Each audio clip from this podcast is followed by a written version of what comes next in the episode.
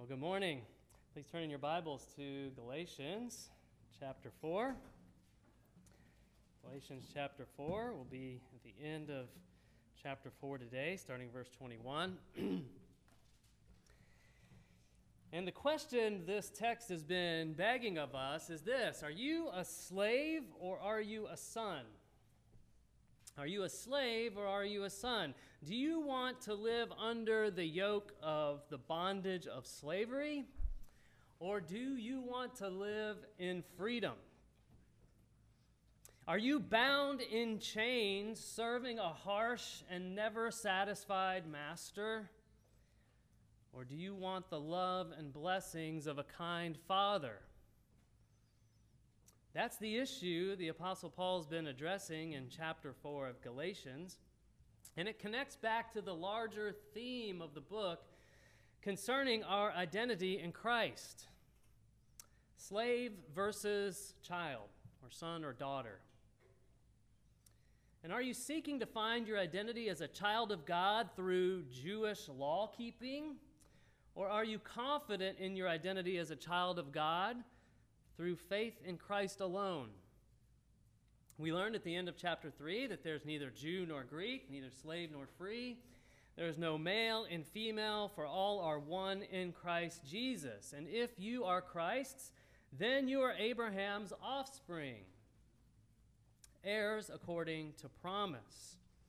We then saw early in chapter 4 that before we trusted in Christ, we were slaves to the elementary principles of this world, the evils of this world. Did you know that?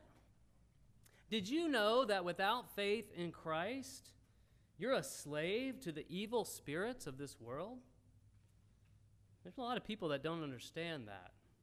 Ephesians 2 expands on that even more by explaining that we serve the prince of the power of the air before we have faith in Christ. That's actually meaning we serve Satan, we serve the devil. So before faith in Christ, you are a slave to the devil. Whether you understand it or not, that is what you are. You're the devil's slave. And that may be a shocking truth for some of you to realize today. But through the grace of God, He has saved us through our faith in Christ. And God has given us His Spirit in our hearts, enabling us to cry out to God as our loving Father, even to call out to Daddy, Abba, Father, it says, because of His Spirit that He has given us in our hearts. And so, through faith in Christ, you are a child of God. You have been set free from the bondage of slavery to the devil, and you are in the family of God. That's worth rejoicing over. Whom the Son sets free is free indeed. You're a child of God, and you're no longer a slave to the things of this world. Now, in our text today, Paul makes his strongest argument about this truth, and he does so by explaining it from the scriptures. He gives us an explanation and an illustration, or an allegory is what it's called, from the family of Abraham as recorded in the book of Genesis. And so we're going to go and take a look at that. So let's dig into our text today, starting uh, Galatians chapter 4, starting at verse 21. It says this Tell me, you who desire to be under the law, do you not listen to the law? For it is written that Abraham had two sons, one by a slave woman and one by a free woman. The son of the slave was born according to the flesh, while the son of the free woman was born according through was born through promise. Now, this may be interpreted allegorically. These women are two covenants. One is from Mount Sinai, bearing children for slavery. She is Hagar. Now, Hagar is Mount Sinai in Arabia. She corresponds to the present Jerusalem, for she is in slavery with her children.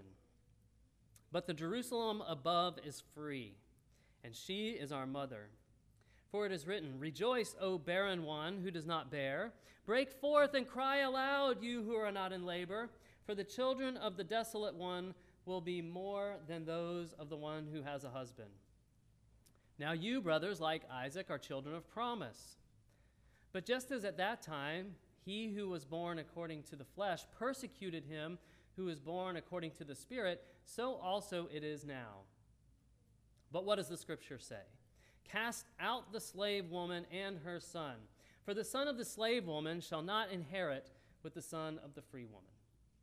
So, brothers, we are not children of the slave, but of the free woman. For freedom Christ has set us free. Stand firm, therefore, and do not submit again to a yoke of slavery.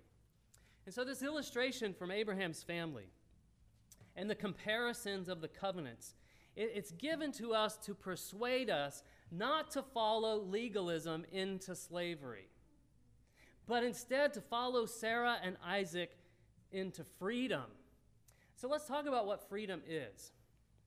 What is freedom? Well, full freedom is what you have when you have no lack of opportunity, no lack of ability, and no lack of desire to do what will make you happiest in a thousand years. Think about that. I'll say it again. Full freedom is what you have when you have no lack of opportunity, no lack of ability, and no lack of desire to do what will make you happiest in a thousand years. Long, long term. So, if any one of those things is missing, you are not fully free. So, I was thinking, what's a good example of this? You could think of examples like you know, scuba diving or going down a roller coaster or something like that. Like those are dangerous types of examples. But then I was thinking, what's an example that hits a lot more close to home? Well, you know, coming to church is a good example. coming to church is a good example. You have opportunity. We're open. We're gathering together.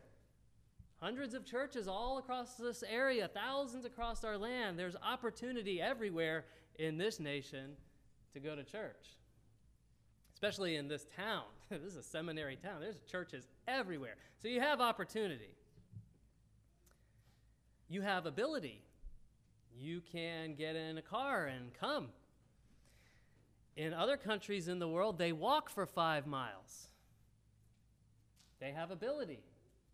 They will literally walk with no shoes on for five miles or more sometimes to worship and have fellowship.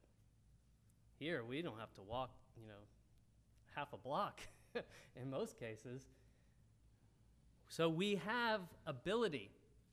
So that's two. then the third is desire. desire.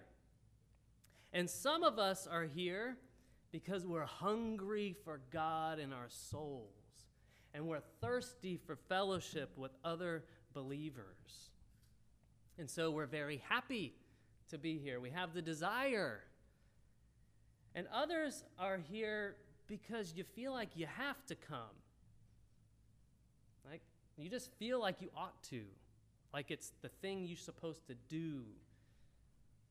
For various reasons. Maybe mom and dad just make you come. and it's what you do. And you're not exactly happy, so the desire part's not there. So yes, you're free to be here, but are you fully free? Yeah, no, not if the desire is not there. So you're not fully free in that regard. So if you're missing any one of those three things opportunity, ability, desire you're not fully free. And that's what our text is going to get to the heart of today. Now, the Apostle Paul wants every believer in Christ to experience full freedom in Christ and live the Christian life in that freedom. Now, unfortunately, a lot of professing Christians lack this freedom in their lives as they try to keep the commandments of Christ. They don't really delight to do them. They feel some uncomfortable constraints like social pressures or fear of hell or maybe desire to impress someone.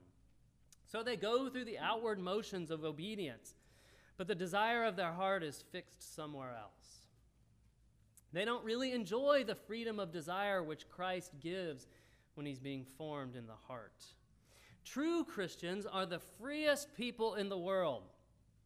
And Paul is fighting with all his might in Galatians to expose the teaching of the Judaizer, Judaizers for what it really is it's slavery. For Paul, the experience of freedom is not icing on the cake of Christianity. No. Freedom in Christ is Christianity. It's a matter of eternity. And that's the first point of his allegory. And so let's look and let's see if we can understand it and strengthen our stand in our freedom today. Look at verse 21. We'll go line by line, verse by verse by verse. 21. He says, Tell me, you who desire to be under the law, do you not listen to the law? Or other translations would say, Do you not, do you not hear the law? In verse 21, Paul simply says that those who are turning back to the law of Moses as a job description for how to earn the wages of blessing from God should just listen to what the law says. His problem with the Judaizers is, is not that they're Jewish. No, his problem is that they're, they're not Jewish enough. They're not keeping the full law. And you'll see that in, uh, in chapter 6. It says, Those that demand circumcision of you, they don't even keep the whole law. So his problem with them is that they're just not Jewish enough. Not that they're Jewish. Paul himself was a Jew, and he never surrendered his allegiance to the law. But let's see what it teaches about freedom. What does the law teach about freedom? Let us hear what the law says. Look at verse 22. And now he's going back to Genesis. Verse 22. For it is written that Abraham had two sons, one by a slave woman and one by a free woman. The son of the slave was born according to the flesh, while the son of the free woman was born through promise. Now let's go back to Genesis 15. Turn back there. Genesis 15 to see what happened with Abraham and Sarah. Genesis 15. Go way, way back to the first book. You really need to know your Old Testament. Because that's what we see preached in the New Testament. Genesis 15. going to summarize, but you can kind of glance through it as I'm summarizing in Genesis 15. Look in Genesis 15 5.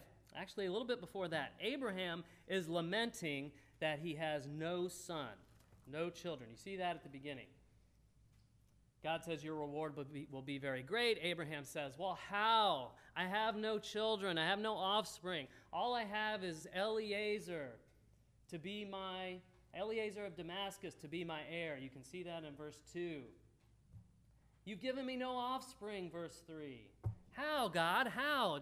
Abraham's lamenting. He's having a conversation with God, and he's crying out to God. He's like, I hear your promise, God, but I don't understand. I mean, come on. No children. How you going to do it? It's not possible. He's lamenting. He has no children. And then you can see in verse 5 he brought him outside and said, Look toward heaven and number the stars if you're able to number them. And then he said to him, God said, So shall your offspring be. And look at verse 6. Abraham believed the Lord, and he counted, to, counted it to him as righteousness.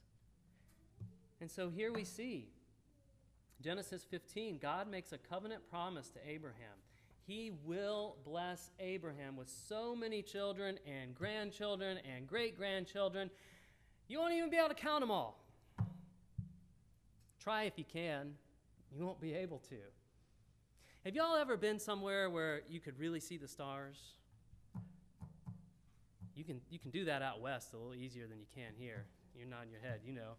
So we went to Yellowstone a, about a year and a half ago, turned off the lights on the headlights of the car, and we just looked up. And talk about not being able to count the stars. And, and every one of those is like a galaxy if you zoom in, and there's thousands upon thousands more in there. You can't count them all. So as Abraham looks up at the sky, that's what he's seeing. There's more light than darkness up there. it's truly astounding. That's the image we have here. You, you won't be able to count them all. And so, what a promise, what a blessing from God. Then in Genesis, 6, Genesis 16, we see what happens next. see what happens next. Amazing how quickly things can go south. So Abraham and Sarah grow old and they still have no children. They, and, and here they both have a lapse of faith. You saw great faith of Abraham before. Abraham believed and it was counted to him as righteousness, strong faith. But here they have a lapse of faith. Sarah convinces Abraham to take her slave, Hagar, as a wife, because they've had no children. So take Hagar as a wife and have children by my slave Hagar. Now, this was a common custom of that time. And so Abraham and Sarah have a lapse of faith. And Hagar, this happens. Abraham agrees. Hagar conceives and has a son named Ishmael. You can read about that in chapter 16. Now, Ishmael is the son of the slave woman Hagar, born according to the flesh. Ishmael is the slave born son. He is born according to the flesh. Now, what that means, being born according to the flesh, means that he was a product of self reliance. Now, get that. He's a product of self reliance. He's a product of what humans can do without relying on God. And we can do a lot without relying on God. We can get some things done. And so that's what's happening here. Abraham, Sarah, and Hagar, they rely on their own efforts to have Ishmael. There's nothing really supernatural about that. Now, Abraham was 86 years old when Ishmael was born. He's an old guy, 86 years old. So you can see why he would have maybe a little trouble with his faith at that point. 86 years old, God, no children. We got to help God out a little bit. Don't we do that though sometimes? We like, we know, God, I know you you want me to do this, but it's just not happening as quickly as I think it should happen. So God, I'm going to help you out a little bit. Not a good idea. Not a good idea. Disaster happens here. Okay, so then 14 years later, 14 years later, so now Abraham's 100. In Genesis 17, God says to Abraham that his wife Sarah will have a son. God intends to fulfill his promise in a way that removes all ground for boasting. It's going to be all God. All about God here. There's no way anyone's going to be able to boast. He's going to show his power. Abraham's a hundred.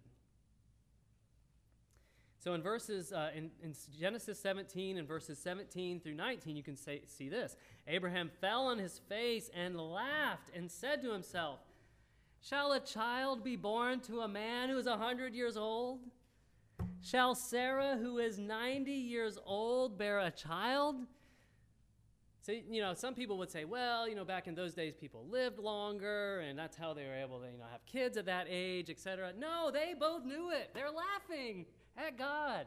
Imagine God tells you a promise, and you, you just like, you're just laughing at him.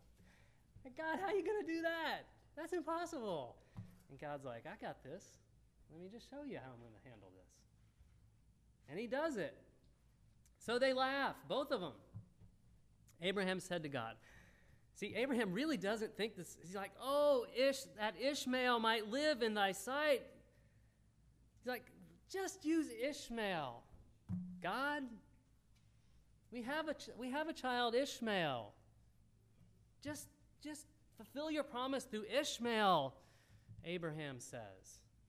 How can Sarah, who's 90 years old, bear a child? He might have even been afraid for her life. I can't imagine the emotions that they're feeling over this.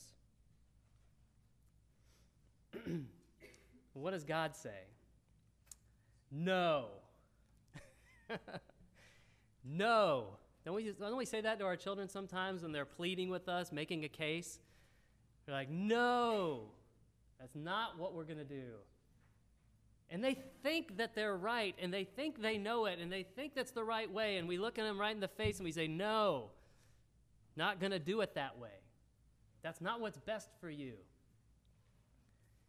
No, God says, but Sarah, your wife, shall bear you a son, and you shall call his name Isaac.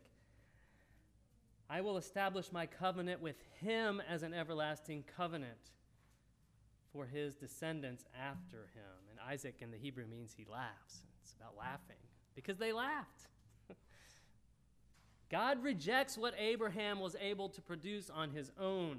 And he promises again that in spite of Abraham's age, he will have a son by his own wife, Sarah. So later on in Genesis 21, you can flip to there. Genesis 21, verse 1, you'll see it. The Lord visited Sarah as he had said, and the Lord did to Sarah as he promised. And Isaac was not born according to the flesh because his birth was a result of God's supernatural intervention in fulfillment of his own promise. Isaac is the son of the free woman, Sarah, born according to promise, born according to the promise of God. Brothers and sisters, God keeps his promises. And he's teaching us a lot of patience along the way. So when we don't feel like God's keeping his promises in our life, we just need to wait and trust and have faith because he keeps his promises. Abraham had learned this his lesson. The only acceptable response to God's merciful promise is to trust in that promise. Not works of the flesh that try to bring down God's blessings with our own efforts. So, in Galatians, back to Galatians, in verse chapter 4, verse 23, it sums up the story. The, the son of the slave was born according to the flesh, the son of the free woman through promise. Now, those are the facts. And so it's important for us to understand the facts. Now comes the allegory that these facts teach us. So you can go back to Galatians, and we're now in chapter uh, 4, verse 24. Those events, those historical events, teach us some truths today. Look at verse 24. Now, this may be interpreted allegorically. These women are, women are two covenants. One is from Mount Sinai, bearing children for slavery. She is Hagar. Now, Hagar is in Mount Sinai in Arabia. She corresponds to the present Jerusalem, for she is in slavery with her children, but the Jerusalem above is free, and she is our mother. So you see these contrasts here. There's contrast between Hagar and Sarah, Ishmael and Isaac. Present Jerusalem, Jerusalem from above. The, the Sinai covenant promise to Abraham. You're seeing these contrasts, and he's drawing out what they mean to us today. They have meaning. And so, how is Hagar like the Sinai covenant? How is she like the giving of the law? Well, Hagar gave birth to Ishmael according to the flesh. This is what people can do when relying on themselves. There was nothing supernatural about it. We saw that. This is like the giving of the law at Mount Sinai. If you remember that from the book of Exodus, the people heard the law given. There was the thundering on the mountain, and Moses came and gave them the law. He gave them the law. There was sacrifice made. There was blood shed. He even threw some of the blood on them. So this was a this was a serious scene. They heard all of the law proclaimed. And you, you remember what their response there was? Instead of crying out to God for help, to have the holiness to keep it from their hearts, you remember what they did? They boldly declare, Everything written in the law we will do. Exodus 24, verse 3 pride in their hearts, yes, everything you just said we will do. And it was a pretty good list. It was more than just the Ten Commandments. it was there was an extensive list of things to do, and they pridefully shout out, everything written in the law we will do! Exclamation point. But they had no heart to rely on God for the help to do them. Just like Hagar, they depended on their own abilities and they begat the son of legalism.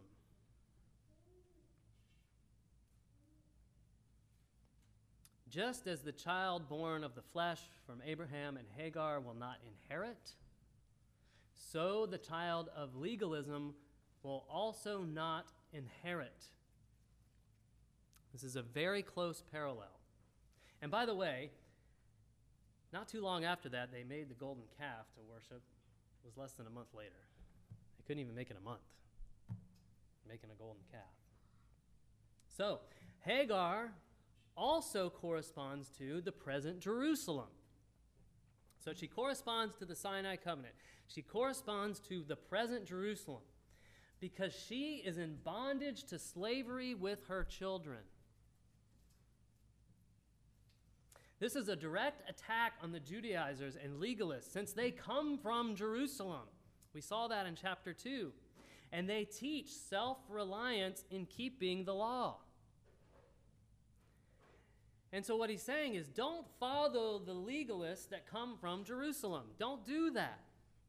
They'll make slaves out of you. And just as he's teaching that to the churches in Galatia, he's teaching it to us as well. The same is true today. There are many who will work to convince you to follow them into their legalism. I have seen it a lot. And it's so subtle, isn't it? And it sounds so good. Don't follow them. Don't follow them into that legalism. I'm going to give some examples of that later. So that's Hagar. Now Paul turns to Sarah. Now, he doesn't name her by name, but it's clearly implied. He says, The Jerusalem above, she is our mother. She is free. So he's contrasting the present Jerusalem, who is in slavery, with the one that is above. She is free. Now, I thought about Colossians 3 as I read this. Colossians 3 says this If you've been raised with Christ, seek the things that are above, where Christ is seated at the right hand of God. Set your minds on the things above. The Jerusalem above is the abode of God. Out of that Jerusalem where God is comes the power to make children of that new Jerusalem. The power that makes citizens of the new Jerusalem comes from heaven, not our earthly strength. Look at verse 27.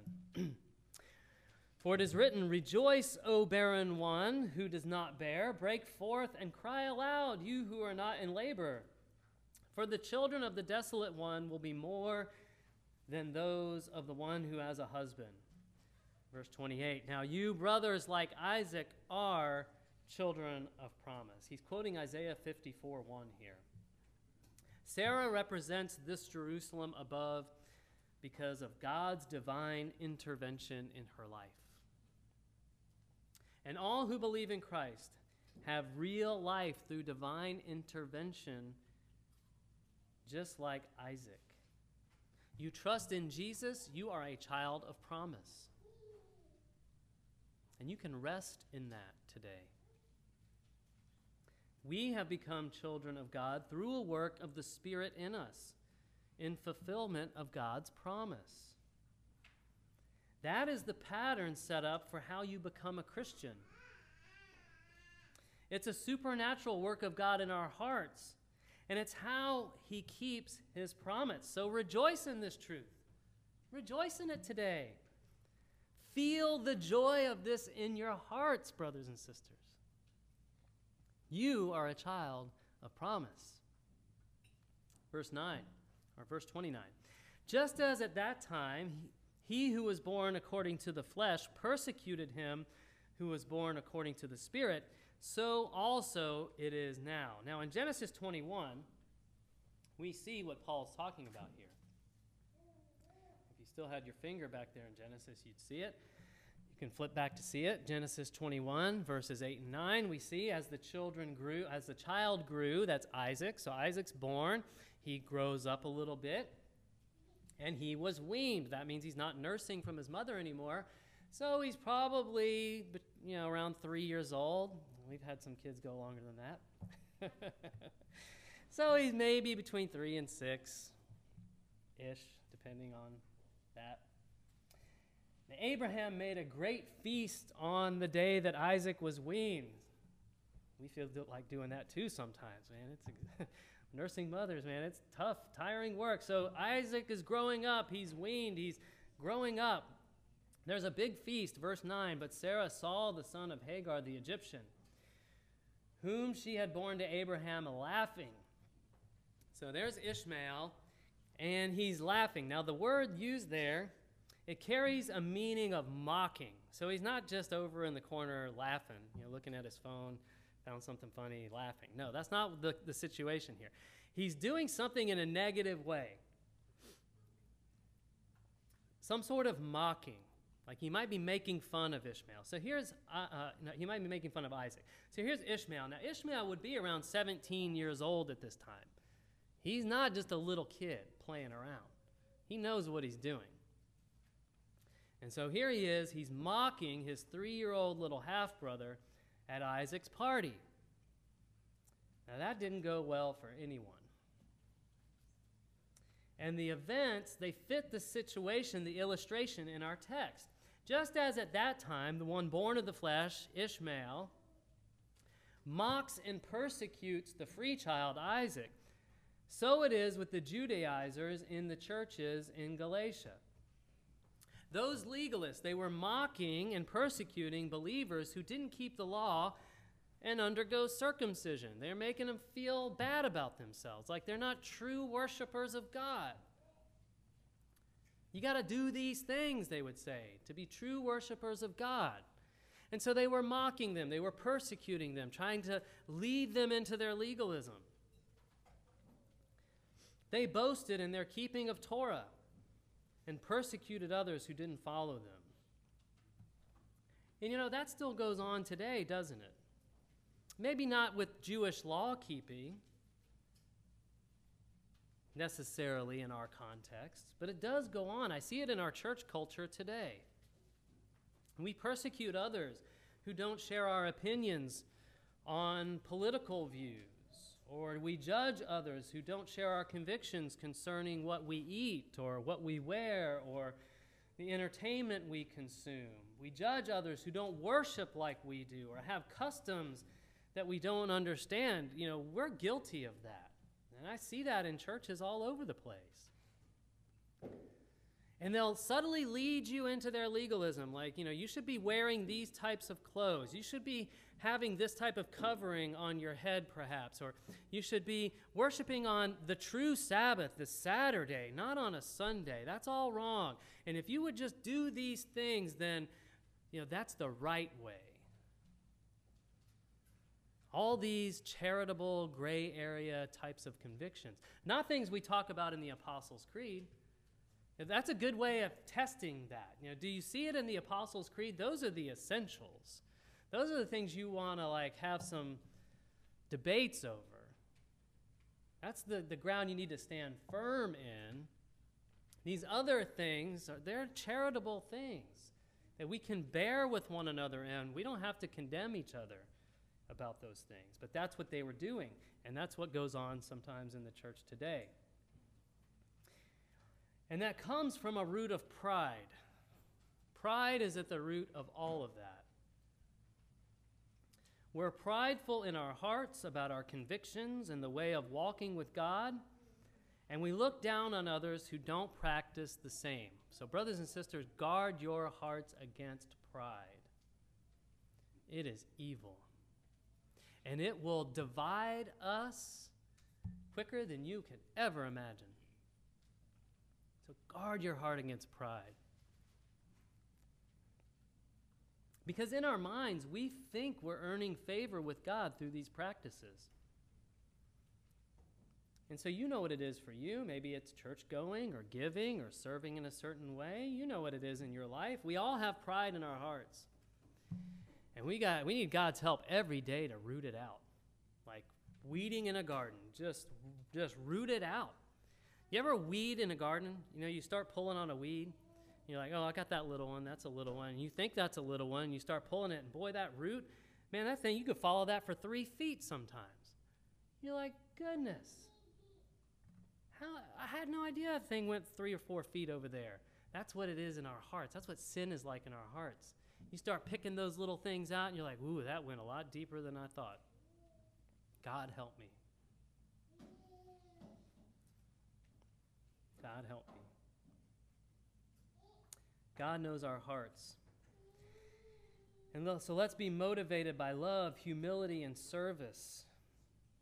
Turn away from working from a, a, heart of pride and effort to show God and others how great we are. God's not impressed with how great we are, brothers and sisters. He's not. Look at verse 30 back in Galatians 4. but what does the scripture say? Cast out the slave woman and her son, for the son of the slave woman shall not inherit with the son of the free woman. He's quoting Genesis 21, where Sarah said that.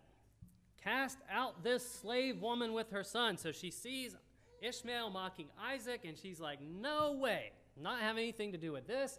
He's gone. Out of here. Cast out the slave woman with her son, for the son of the slave woman shall not be heir with my son Isaac. Now that seems really harsh. That seems really harsh. What is loving about that? But they had it all wrong from the beginning. That was not God's plan, not God's promise. God's word is clear. Those slave born children working to keep the law will not inherit. Now, he, God did take care of Ishmael, but he didn't inherit the promise the way Isaac did. Those working to keep the law will not inherit. They are not sons, they are slaves. Their works will not earn them the inheritance. And so, cast out the slave woman. The same could apply to our, our lives today. Cast out the thinking and practice of legalism in our lives. There's no place for it in a child of promise. No place for it at all. Cast it out. Verse 31 So, brothers, we are not children of the slave, but of the free woman. If we are Isaac types, we are free, we're not slaves. Now, is there anyone who doesn't want freedom? Is there anyone in here today that says, ah, I want to be the slave born child? I want to be the slave. Can you just sign me up for the slavery, please? No, nobody thinks like that. We want freedom. But why don't the legalists have freedom? Well, they lack the desire. We go back to opportunity, ability, desire. They lack the desire to rest in God's promises. Instead, they're controlled by the desire to show their own resourcefulness. They don't desire to be controlled by God, they want God on their own terms. They want control. They want God's blessings, but they want them on their own terms. They rely on their own resources and don't want to depend on God for salvation. They want to depend on their own efforts and show their own greatness. It reminds me of the parable Jesus told in Luke 18. He told this parable, Jesus did, to some who trusted in themselves. Now, I want you to listen carefully because we are just like this Pharisee if we're not careful. This is Luke 18, starting at verse 9. Two men went up into the temple to pray, one a Pharisee and the other a tax collector. The Pharisee, standing by himself, prayed this way God, I thank you that I am not like other men, extortioners, unjust, adulterers, or even like this tax collector. I fast twice a week. I give tithes of all that I get.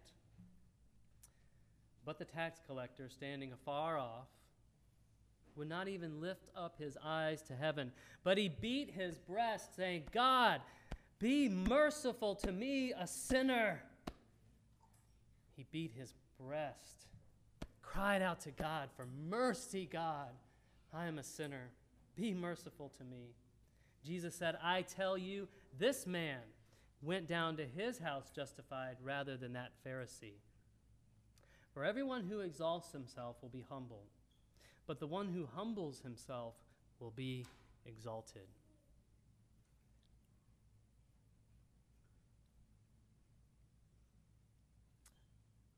they don't want to stand before God as a humble little child in complete dependence. The legalizers, the Judaizers, they want to show how great they are. They don't believe the words of the song, Jesus loves me. Remember that one? Jesus loves me, this I know, for the Bible tells me so. Little ones to him belong. We are weak, but he is strong. And they don't believe those words. No, they think they're strong and good on their own power. And so they don't want to live like a child of promise. they think they're strong and good on their own power, but children of promise have been born from above. We have been born of the Spirit. We know we are weak, but He is strong. You know, Christianity, the essence of it, is the miracle of new birth in your life. It's the miracle of new birth in your life. It's not a do it yourself religion that anyone can do if they're strong enough. That's not what Christianity is. There is no salvation without a sovereign work of God in your heart. Children of promise desire God in the depths of our souls. Children of promise aren't gritting it out, keeping the Word of God every day like a task list. We're not just gritting it out, pushing through, getting our task list for God done. That's not the Christian life. We cry out like the tax collector in Luke 18 Lord, have mercy on my soul. Our choicest food, our deepest desire is to do the will of Christ from a heart of love and joy. We don't operate from this cruddy heart painted over with good works. That, that's not how it goes. No. We operate from a heart that God has changed and cleansed and desires Him more than anything in the world. And so we'll end with chapter 5, verse 1. For freedom, Christ has set us free. Stand firm, therefore, and do not submit again to a yoke of slavery. And so Let's cast out the pride of legalism in our lives. Cast it out and enjoy the total freedom we have in Christ, and let's stand firm in it.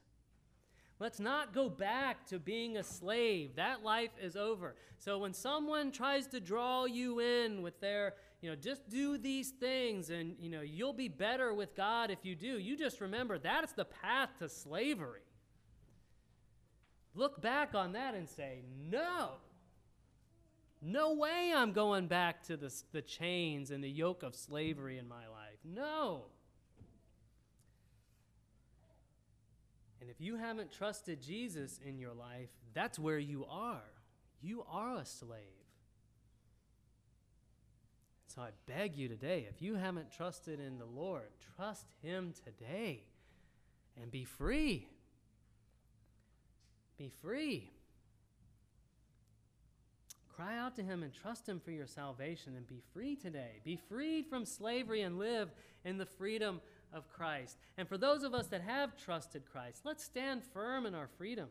Let's cast out the thinking of legalism.